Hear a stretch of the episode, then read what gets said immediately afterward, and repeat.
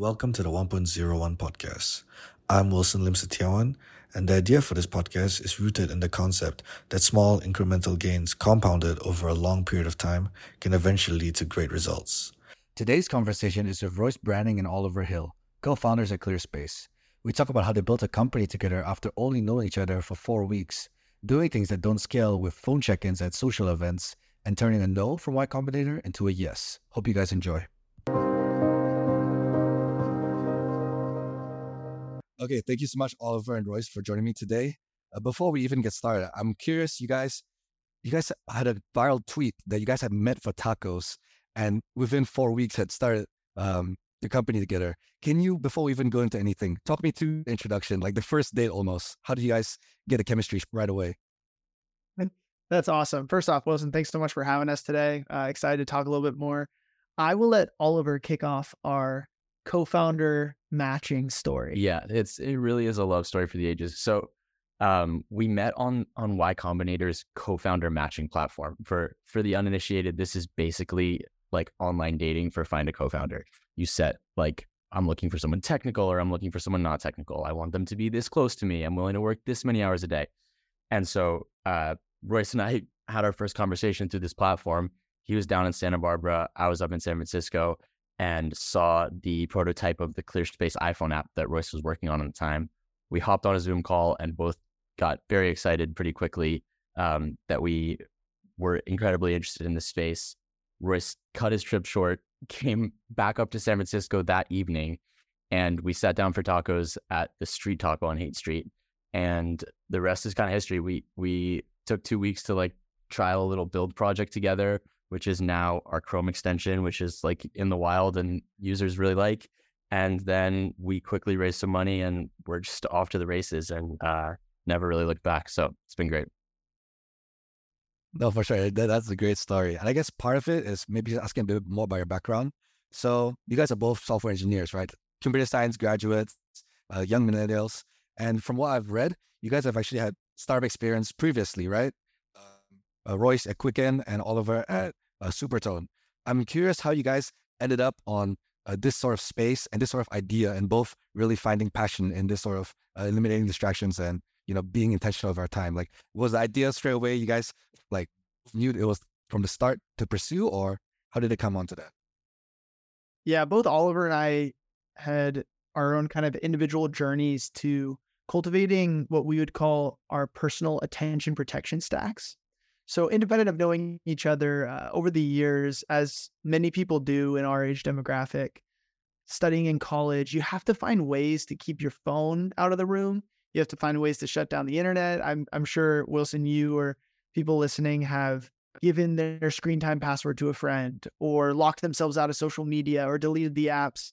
We had both gone through these processes ourselves. And as Oliver mentioned, shortly after leaving Quicken, I had built a, an early version of the ClearSpace app, partially just to solve my own problem. Uh, I was curious as to whether or not it would work with other people, and in starting to share it, I quickly found that it was. Oliver was one of those people that came across it, and together we we kind of circled on this idea that you shouldn't have to be a software engineer who knows how to edit an etc host file or configure a custom VPN on your desktop in order to have an adequate solution. And a lot of that is really baked into the foundation of the both of us working on ClearSpace. Yeah, for sure. And I guess part of that, like, you know, obviously working on it early on, I found you guys through launch actually, like Jason Calacanis's program. And you guys even mentioned not getting into Launch Accelerator, but getting into Y Combinator. Could you guys walk me through those early days of trying to gain traction, just trying to build as fast as possible? Yeah, for sure. We were a part of Founder University, uh, which was just a great program to to get the ducks in a row, figuring out some of the basics, but also just getting a little bit of know-how around starting an early stage company. Oliver had been the CTO at a previous company and co-founder, and I had started startups through college, but this was our first time post professional experience, really going at it full force um, for me personally. And um, that was just such a great and powerful community for me the uh, the Y Combinator opportunity arose before Founder University ended, actually. So uh, there's a little bit of a timing snafu. By the time the launch accelerator applications were open at the end of Founder University, which was back then when they kind of recommended doing it, we were already into Y Combinator and decided to just pursue that path uh, as as the as the option for us. No, for sure. I feel like that's sort of the dream for a lot of like early stage entrepreneurs is getting to Y Combinator. I'm curious, Oliver, you actually went to Y Combinator with the previous startup. I'm curious how maybe the particular experience that you guys went through together, what were some of like the biggest insights and sort of biggest lessons or like what's the most helpful things that you got out of the start uh, incubator?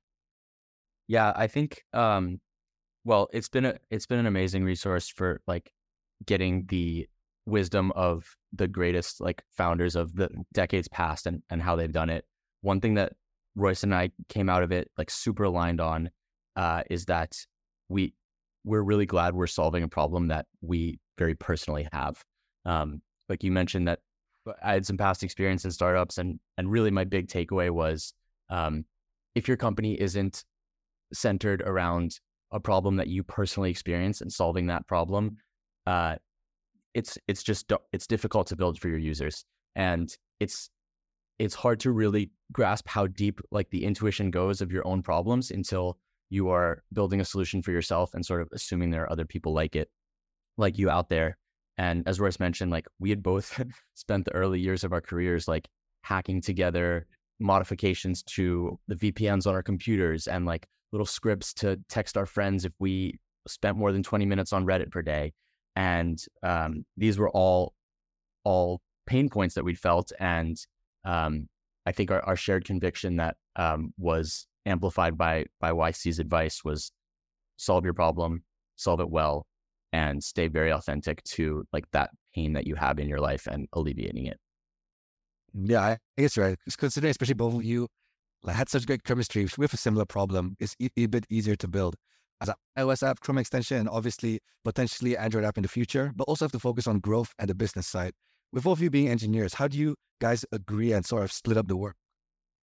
Yeah. Um, we, we found kind of a natural um, distribution of, of work and like the things that we love digging into. Um, Royce is the CEO, I'm the CTO. And so ultimately, the larger strategy and growth and like fundraising and hiring decisions roll up to Royce, and largely the technical and architectural and product decisions roll up to me. But um, those responsibilities are more just like shortcuts for us not not having to align on everything. And um, I think there end up being a lot of decisions where it's helpful to have us both in the room and like bounce perspective off each other. Um, yeah, does that does that about capture it? Definitely something that both Oliver and I have a, a, a shared love of is collaborative building and having high degree of crossover in skill sets up and down the stack across growth, product, fundraising, hiring, all these different types. We we have a lot. We've, been able to establish a lot of trust in the other being able to execute, but also having kind of two sets of eyes on anything that we might get out the door is really really helpful in terms of just bringing somebody over to pair program or take a second look at some copy that's going out. So we we definitely divide and conquer, but we really get a lot of joy out of double teaming something. Yeah, okay. This might be a side question tag along to that. You know, obviously in ClearSpace is very intentional. You want to give your users a moment to pause and like really make sure they know what their uh, goal is in using whatever apps. The quotes that you guys have in the loading screen, who who chose them? Because they're honestly they're, they're pretty good. I'm wondering like wide range of literature and inspirational. Like, do you guys both like discuss it? You know what I mean? The the quotes are one of the places where like we we fight to the nail on like what makes it in because the, it's such a like sacred space and it's such a frequent touch point with our users. Like, you know, that screen has been deployed more than 10 million times in the wild now. So it gets a lot of airtime, if you will. And so we we both have our hands in the cookie jar on, on which quotes make it in. And it's a fun process to like triage those. Wilson, what's your favorite quote if you have it off the top of your head? I think for me, it's how we spend our days is how we spend our lives. Let's go. Like, Dillard. I mean, that's part of like this podcast also, right? Just like the small things leading up to bigger results. Love that. Okay, I gotta ask y'all this one. Your probably one of the most viral tweets you guys have that, especially the one that I really caught my eye on, was uh, your phone check-in, right? Especially it's a big Y Combinator saying doing things that don't scale. And obviously, this is a particular case. Walk me through the entire story. Like, tell the audience as well. Like, for those never seen the tweet, how do you guys even come up with the idea? Talk about the execution. What are some of the funniest things that people reacted to to everything? This is a fun one. If you believe it, we almost did not run the phone check at the Y Combinator event. And here's how it came together. Every Tuesday, Yep. Thursday, Tuesday, Wednesday. Wednesday. Every Wednesday during Y Combinator, there's a meetup for the founders in the current batch. And there's a happy hour to network with other founders. And they actually invite alumni to come join. And that night, Brian Chesky from Airbnb was going to be in attendance. So Oliver and I are sitting in our office finishing out the workday, and we we asked the question, what would Airbnb do if they were trying to really be a part of the conversation about digital addiction in the world? And we we tossed around a few ideas and we settled on having on going and buying oversized coats from the Goodwill, buying some poster board at the material store across the, sto- the street, and setting up a hacky phone check at the entrance. We didn't ask them if we could do it. We rolled in. Oliver had to pick a few things up on his bike. So I showed up with a sign, an oversized jacket, and standing there. I'm calling him, going, "Hey, you're you're, you're coming, right? I'm not going to sit here and look like Okay, idiot by myself." I, I need to interrupt this for a second. The, the, Royce is giving me a, a generous brush over here. The, the way this actually went down is I was like, we are both stretched out to the max. This is like, we're coming down the stretch of YC heading into fundraising. And he's like, hey, I think we should run this phone check tonight. I was like, dude, I, I, I need to stay heads down on this bug. Like, I, we can't wait another day on it. And Royce was like, I really think we should do it. I was like, look, if you want to go execute on it, absolutely go for it. I'm telling you, I can't leave this right now. Like, if if you want to go like grab all the materials, I will rock up and throw on the blazer and like issue raffle tickets for people to give their phones. But I'm not like helping you procure these materials right now. And so I went back to my desk and like worked on this thing for 30 minutes. I don't even remember if I made meaningful progress or not, but then sprinted across town on my bike and we're just like thrust into this. And it ended up being like one of the best levers we pulled for actually like growing and getting distribution um, spreading the word about our product that that we had during that whole three month push. So it's just a hilarious example of like of autonomy really among co-founders. Like, hey, I don't want to do this, but if you want to go do it, go for it.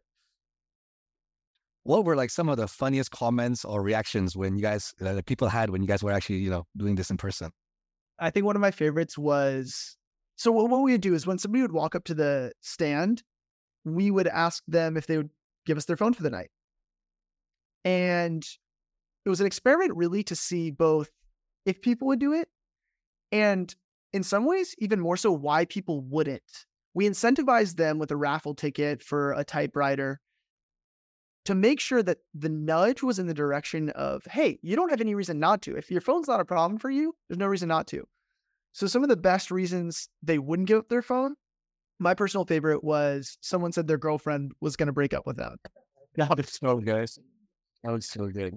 So that that was valid in my opinion. Yeah. I said that's a good reason to keep your phone on You you. should keep your phone on you. Yeah. Although I did propose that if they gave us their phone, their girlfriend might not have the opportunity to break up with them. Maybe things kind of smooth over We in the back. the call and break up with her. Yeah, yeah. We we offered a lot of a wide range of services. Could not close the deal on that one.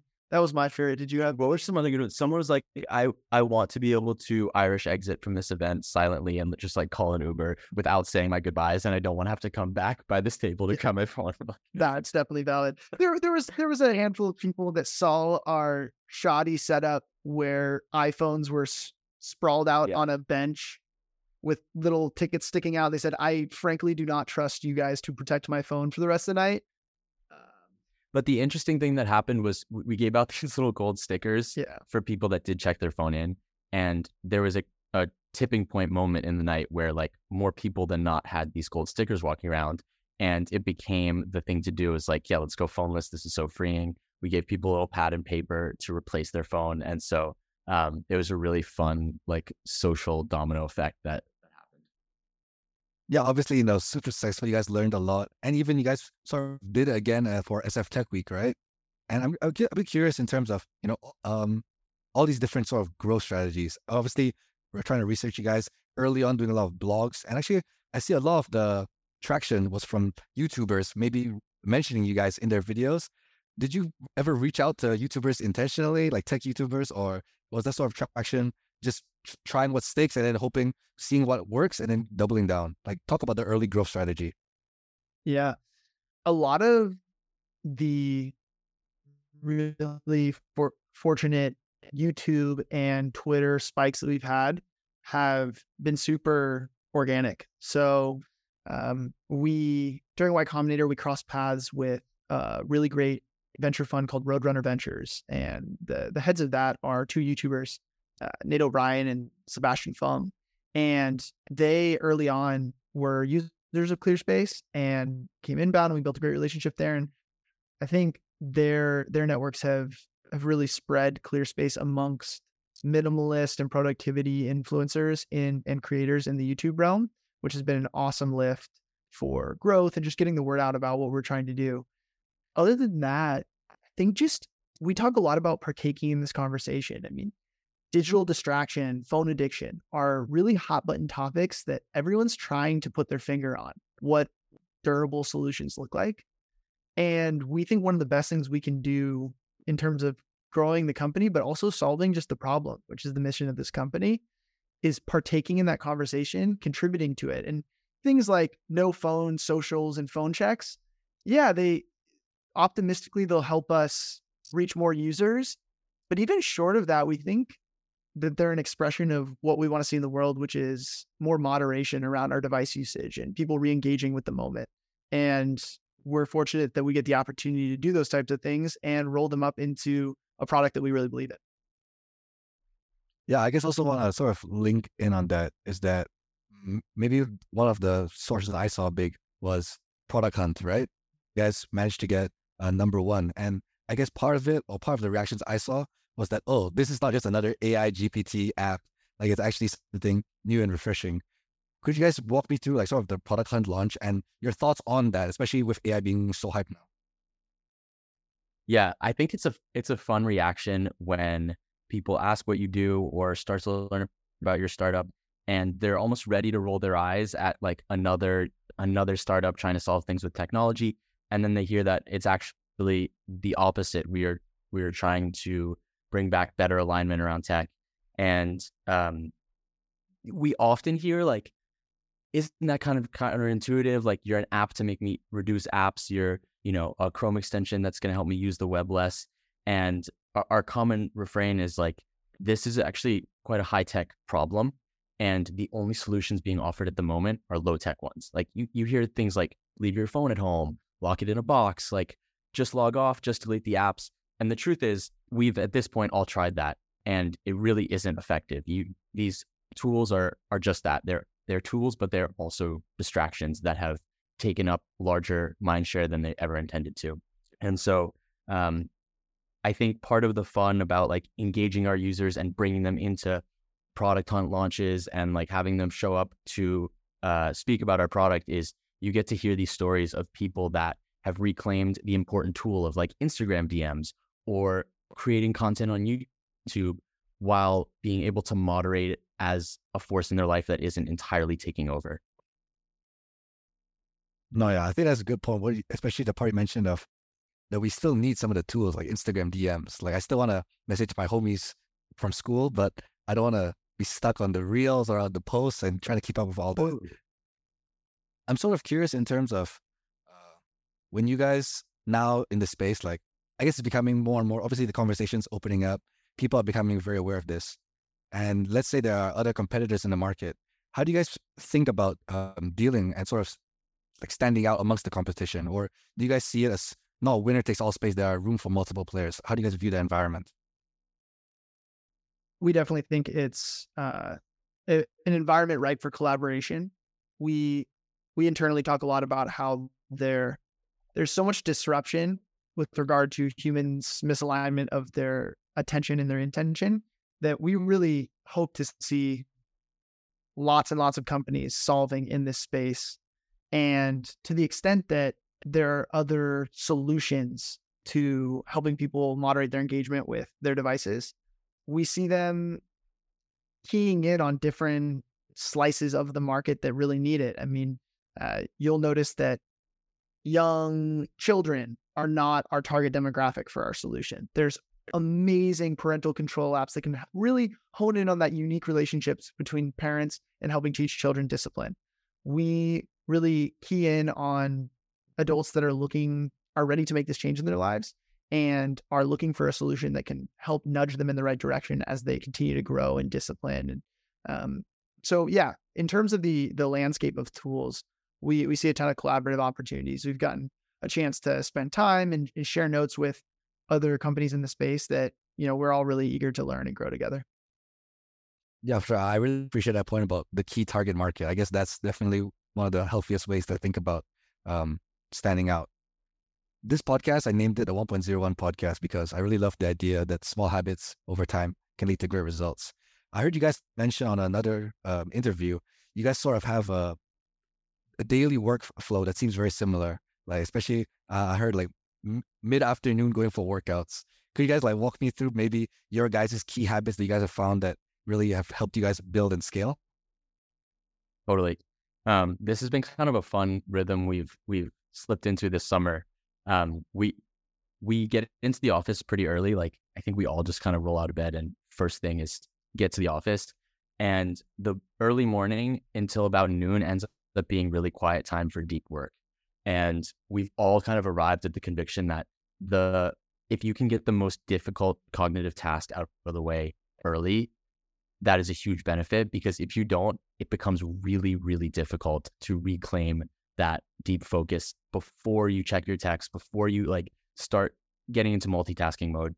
And so inevitably what happens at our office is like we're working in the morning and then we start to pick our heads up around noon and people are getting distracted and we all just pick up and go to the gym together. And it's uh, just a fun way to kind of like run as a little unit and stay in sync. And then the afternoon ends up becoming time to synchronize as an organization, to plan, to take care of notifications and communications. And then I think we catch a little burst of deep work again in the evening, um, on most evenings, and just kind of following our natural like rhythms on where our bodies and attentions are leading us. And uh, it's been it's been great this summer. Oh, that's that's great. I guess that's part of because you guys obviously based in SF. So how long have you guys been like working out of the office together? We have been working in an office together almost as long as we've yeah, been working together. Yeah, just a little bit over a year now. Uh, we we prioritize really early on being in person together, uh, collaborating, high fiving after writing a line of code. Just kind after of every line. Yeah, after every line actually. yeah. Okay, that's good. I definitely see like how that intentionality linked with obviously you guys want to be intentional with your time and being able to work together and collaborate together. Mm. I'm curious if we're to catch up again in let's say a, a year's time, what do you guys envision is the key distinguishing parts of ClearSpace that is built out or d- changed? Yeah, um, I think at, at the broadest level, we want to be cross-platform. We're we're solving this problem on iPhones right now, and we're getting increasingly effective at it, and we're learning what really works for people in the real world, and um, we're starting to turn our attention towards solving this problem in all the places that it touches on your computer. Like there's screens everywhere in all of our lives. And um, a lot of us have best intentions about how we want to relate to our digital environments. And there are some disjoint tools that you can use on the web or on your phone. Um, but there isn't really a unified solution for here's how I want my digital environment to be. Now hold me to it during the week. And um, in a year's time, we're going to be a lot closer to that.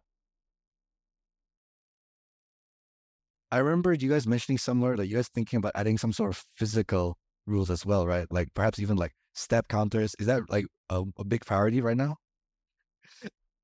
Yeah, definitely. Yeah. We're really excited about the range of opportunities. Uh, there's kind of key habits that we can introduce into people's relationship with their devices. There's a lot of precedent in people's lives for exercising discipline and moderation and healthy habits. Um, to call a few to mind, you can think about just the disciplines that we all need to cultivate around food or exercise or finances. These are really great domains of habit building and discipline that people have context for. And we believe that those those contexts could be very usefully applied to the way that they think about their information diet, their content diet, what they're taking in, how much time they're spending scrolling. So uh, yeah, don't be surprised if you see some of those habits showing up in uh, replacement behaviors or interventions in the ClearSpace universe. No, for sure. I'm excited to see. I guess just to wrap things up and like end off with a question, I'm curious, what do you guys think is maybe the nicest thing that has happened to you, like someone has ever done for you? It could be maybe someone uh, really sticking their neck out for you for a job, maybe uh, some advice from a Y Combinator senior or someone random on the street helping you push your car when it broke down. What what do what sort of acts of gratitude come to your mind? It's a great question. Are you a fan of the Invest Like the podcast by chance? Yeah, I, I, I stole it from them. One comes to mind for me. Um, we actually were were rejected from Y Combinator. We had our interview and they wrote us and said, "Hey guys, this um, is a compelling mission. Seems like it's an important problem for society to solve, but um, it's not an individual problem." And we wrote back to that email with a long, detailed response, like with some evidence about why we're very short is an individually felt problem. And the partners at YC took the time to engage with us point by point and run down that list. And they didn't have to do that. It was over the weekend. It was after hours. They'd already rejected us, and um, I'll definitely, I'll definitely be forever grateful for that. Um, and and the conversation ended up reaching a point where they said, okay, like, yeah, we agree this is an individual problem and and one worth solving. So so come join the bash. So that I'm definitely grateful for that. Mm, most definitely. Oh wow, that's that's a great story. It's like still sort of like persistence and being able to justify for yourself. Yeah, but yeah, I want to be respectful of the time. So thank you so much again, Oliver and Royce. Thanks so much for having us, man. Appreciate you.